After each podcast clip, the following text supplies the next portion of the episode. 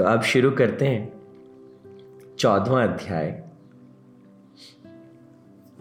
और चौदहवें अध्याय में हम सीख रहे हैं, प्रकृति के तीन गुणों के विषय में।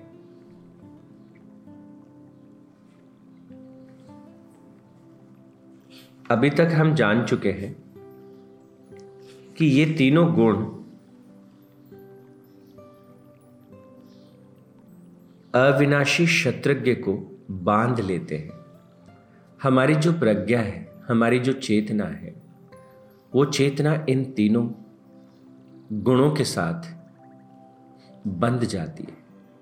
तो सत्वगुण जो है, वो सुख की आसक्ति और ज्ञान की आसक्ति से बांधता है। जब बार बार आप देखिएगा, आपकी चेतना जो है, उसमें लहरें उठती हैं। आप अधिक जानना चाहते हैं। अधिक समझना चाहते हैं, अधिक होना चाहते हैं, आप आनंद की अनुभूति चाहते हैं तो ये सत्व गुण का प्रभाव है।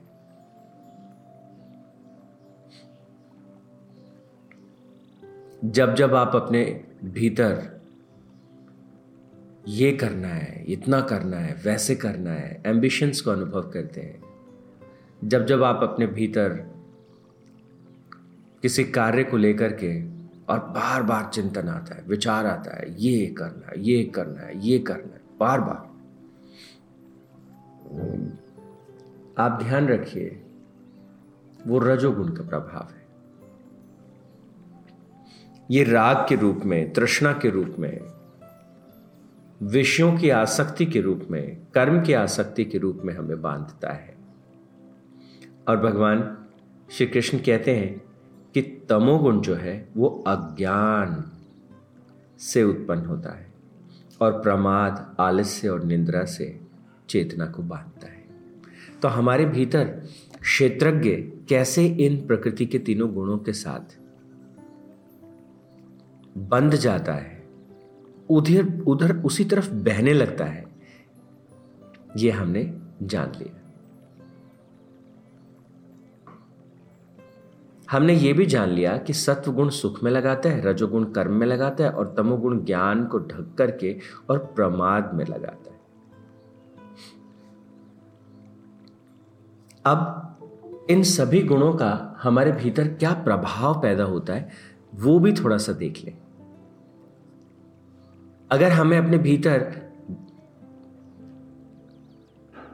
एक जागृति की अनुभूति होती है अगर हम अपने भीतर अनुभव करते हैं, सही क्या है, गलत क्या है, उसे बहुत स्पष्टता से देख पाते हैं, और हम अनुभव करते हैं कि I am becoming better every day मुझे समझ आ रही हैं चीज़ें, मैं बेहतर तरीके से कर पा रहा हूँ। इसका मतलब आपके भीतर सत्वगुण बढ़ता चला जा रहा है।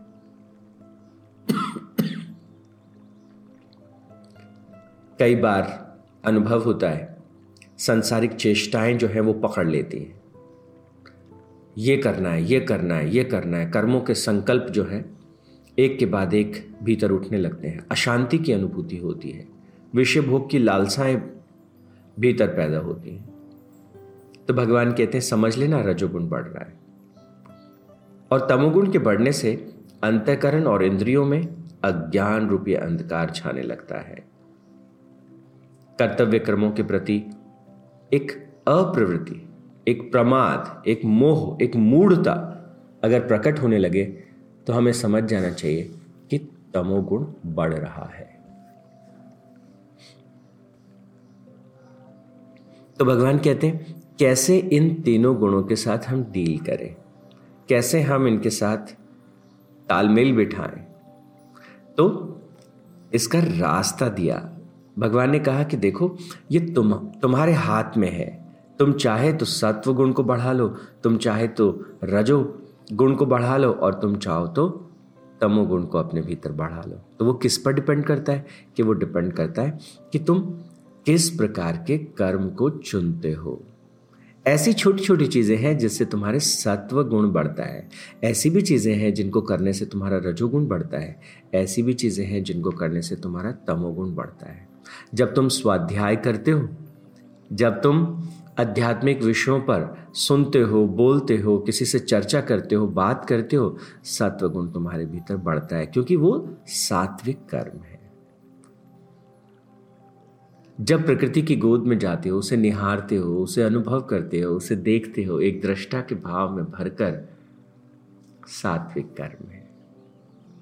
भगवान कहते कि दृष्टा के रूप में जब आप कभी अपने आप को जिस भी कार्य को करते हुए देखते हो, वो कार्य सात्विक कर्म हो जाता है। पूरे होशो हवास में। पूरी चेतना के साथ भर करके जब हम दृष्टा में स्थित होते हैं, जब हम अपने आप को देख पाते हैं तो कहते हैं, ये जो दृष्टा है, ये तीनों गुणों को लगातार देखता है। और हमें ध्यान से समझना चाहिए। हमें ध्यान से ये समझना चाहिए कि हम करता नहीं है। ये तीनों गुण ही हैं जो हमसे चीज़ें करवाते हैं। और भगवान कहते हैं धीरे धीरे इन तीनों गुणों के हमें पार जाना है। हमें तमोगुण के परे, हमें रजोगुण के परे और हमें सत्व गुण के परे जाना है। तो परे जाने का रास्ता उन्होंने क्या दिखाया? भगवान ने कहा कि अपने भीतर दृष्टा भाव को भरो। सबसे पहले अहंकार से रहित हो जाओ। मोह को छोड़ दो। अहंकार हटेगा तो मोह छूट जाएगा, मूर्ता छूट जाएगी। और उसके बाद क्या होगा कि उसके बाद तुम अपने दृष्टा भाव में प्रवेश करो। और दृष्टा भाव में जैसे ही तुम प्रवेश करोगे, तुम अनुभव करोगे कि अरे, करने वाला मैं नहीं हूँ। ये तो प्रकृति के तीनों गुण हैं जो चीज़ें करवा रहे हैं। और जैसे ही हम अपने आप को कर्ता भाव से मुक्त करते हैं, आप अनुभव करेंगे कि कर्म के सारे बंधन हट जाएँगे।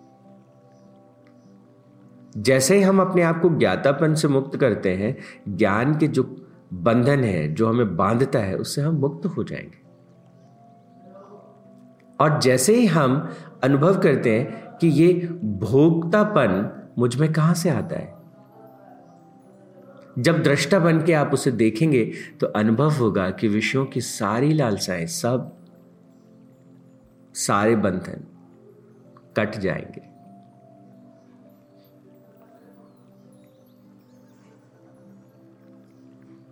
तो ये बड़ा इंटरेस्टिंग है। भगवान कहते हैं, तीनों गुणों के परे जाना है। और तीनों गुणों के परे जाने का तात्पर्य क्या है कि हमारे भीतर जो ये तीन गांठें लगी हैं, तीन तरह के जो बंधन हमारे भीतर पड़े हैं, हमारे अवचेतन में, हमारे अचेतन में, वो क्या है? वो पहला, मैं करता हूँ। तो ये हमें समझ आने लगता है धीरे धीरे अरे ये शरीर मेरा नहीं, ये ऊर्जा मेरी नहीं। और प्रकृति की ये तीन गुण जो हैं, वो काम कर रहे हैं। इस चैनल से, इस इस ऊर्जा के इस अंश को एक नाम दे दिया गया है। इसका नाम प्रेम है, इसका नाम सीमा है, इसका नाम जयेश है, इसका नाम नरेन है, इसका नाम राधा है, इसका नाम मधु है। तो एक नाम दे दिया गया है इस चेतना को। पहले दिन कुछ और नाम दे देते तो कुछ और हो जाता। तो हमने कहा, ये चेतना तन्वी है। तो हाँ वो उसके साथ बंध जाती है, उसके साथ जुड़ जाती है। ना कुछ करते हुए भी करती हुई सी प्रतीत होती है। और हमको लगता है कि हाँ ये मेरी इच्छा है। मैं इन विषयों में प्रवेश करना चाहता हूँ। मैं इस ज्ञान को ग्रहण करने वाला हूँ और मैं ही हूँ जो प्रमाद में प्रवेश कर रहा हूँ। भगवान कहते हैं, अरे, ये प्रकृति के तीन गुण हैं। ये प्रकृति का प्रभाव है। तुम्हारा तुम्हारा स्वरूप जो है, वो दृष्टा है। तुम दृष्टा बन के जैसे ही देखते हो, तीनों बंधनों से तुम मुक्त हो जाते हो। दृष्टा तुम्हारा स्वभाव है। वो तुम्हारा परिचय है, वो तुम्हारा रूप है, वो तुम्हारा स्वरूप है। तो अहंकार से मुक्त होते ही भगवान अगला पड़ाव जो हमें दिखाते अपने दृष्टा को ध्यान से पकड़ लो और अपने आप को सब, जो कर्म घटित हो रहे तो फिर कैसे दिखने लगता है? जीवन, प्रकृति जो है, वो करवाती चली जा रही है चीज़ों को, वो दिखाई देने लगता है, स्पष्ट होने लगता है। और जैसे जैसे मनुष्य जो है, वो इन तीनों से ऊपर उठता है, उसे लगता है कि अरे, ये आलस आया है। ये आलस क्या है? अगर शरीर की थकान है, शरीर को आवश्यकता है, ठीक है, इसे आने दीजिए और जाने दीजिए।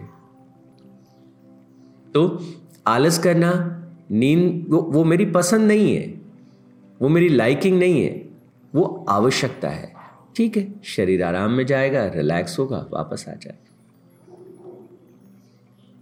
कर्मों के प्रति मेरी आसक्ति नहीं है। जो बेस्ट से बेस्ट हो सकता है, मैं उन कर्मों को होते हुए, अपने शरीर के द्वारा होते हुए, अपने अपने पूरी समझ के साथ, पूरी पूरी शिद्दत के साथ उन कर्मों को होते हुए देखता हूँ। साक्षी भाव में भरकर मैं उन्हें देखता हूँ। जब मैं चीज़ों को समझता हूँ, जानता हूँ, अध्ययन करता हूँ तो मैं देखता हूँ, किस प्रकार से वो ज्ञान जो है, वो भीतर प्रवेश कर रहा है। कैसे वो भीतर जा रहा है, मैं उस पूरी प्रक्रिया को दृष्टा भाव से देखता हूँ। तो इसीलिए शंकराचार्य जी ने क्या कहा? मैं ये शरीर भी नहीं, मैं ये मन भी नहीं, मैं ये स्मृति भी नहीं।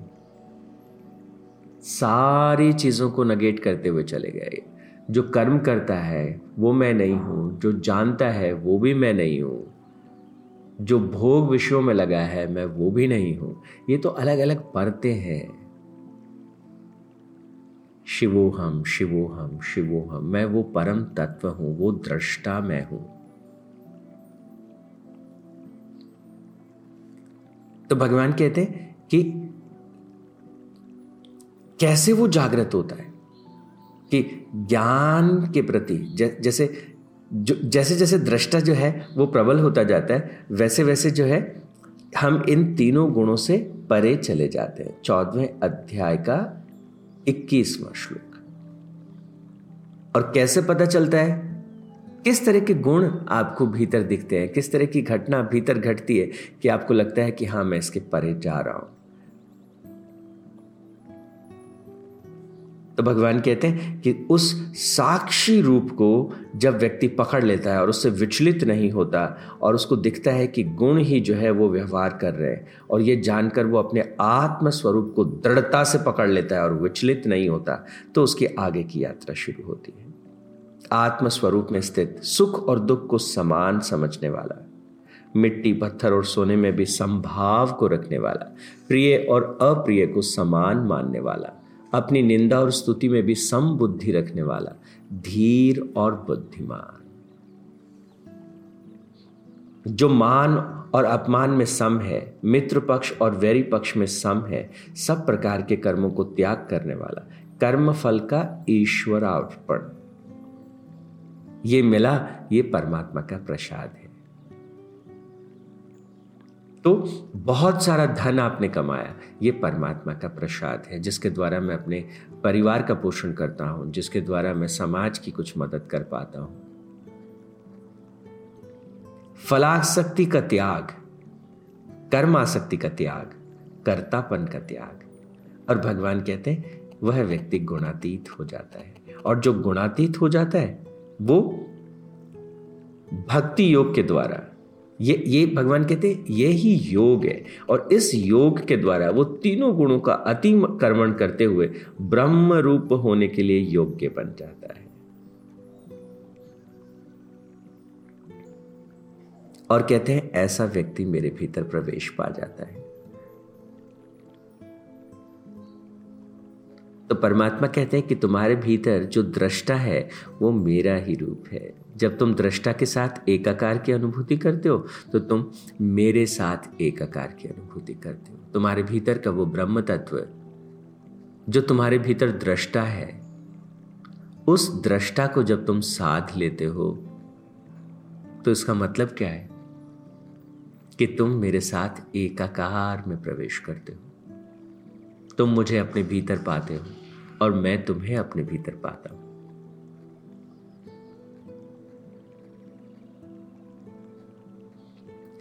तो इस प्रकार चौदहवें अध्याय में भगवान श्री कृष्ण हमें जीवन की कुंजी जो है वो प्रदान करते हैं और कहते हैं, अपने दृष्टा भाव में प्रवेश करो, क्योंकि तुम्हारा ये जो दृष्टा भाव है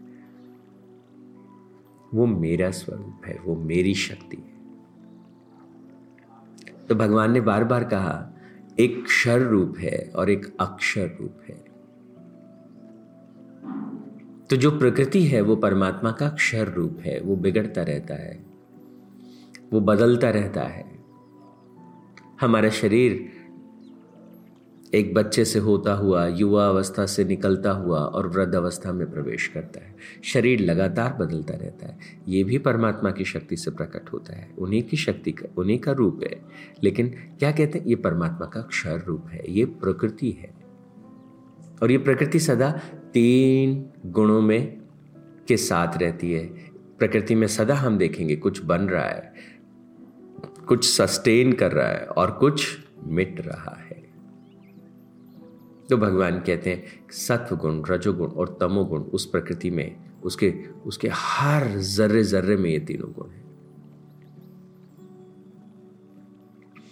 कहते हैं, लेकिन मैं वहाँ पर, मेरा जो अक्षर रूप है, वो तुम्हारे भीतर दृष्टा के रूप में सदा खड़ा है। तो तुम मुझमें प्रवेश पाना चाहते हो तो अपने दृष्ट, दृष्टा रूप में, अपने साक्षी भाव में उसमें तुम और मज़बूत होते चले जाओ। तो आज के लिए इतना ही। कल हम थोड़ा सा और आगे। ये पथ कैसे मज़बूत हो, कैसे हम इसे करें, इसको समझते हुए कल थोड़ा सा और आगे।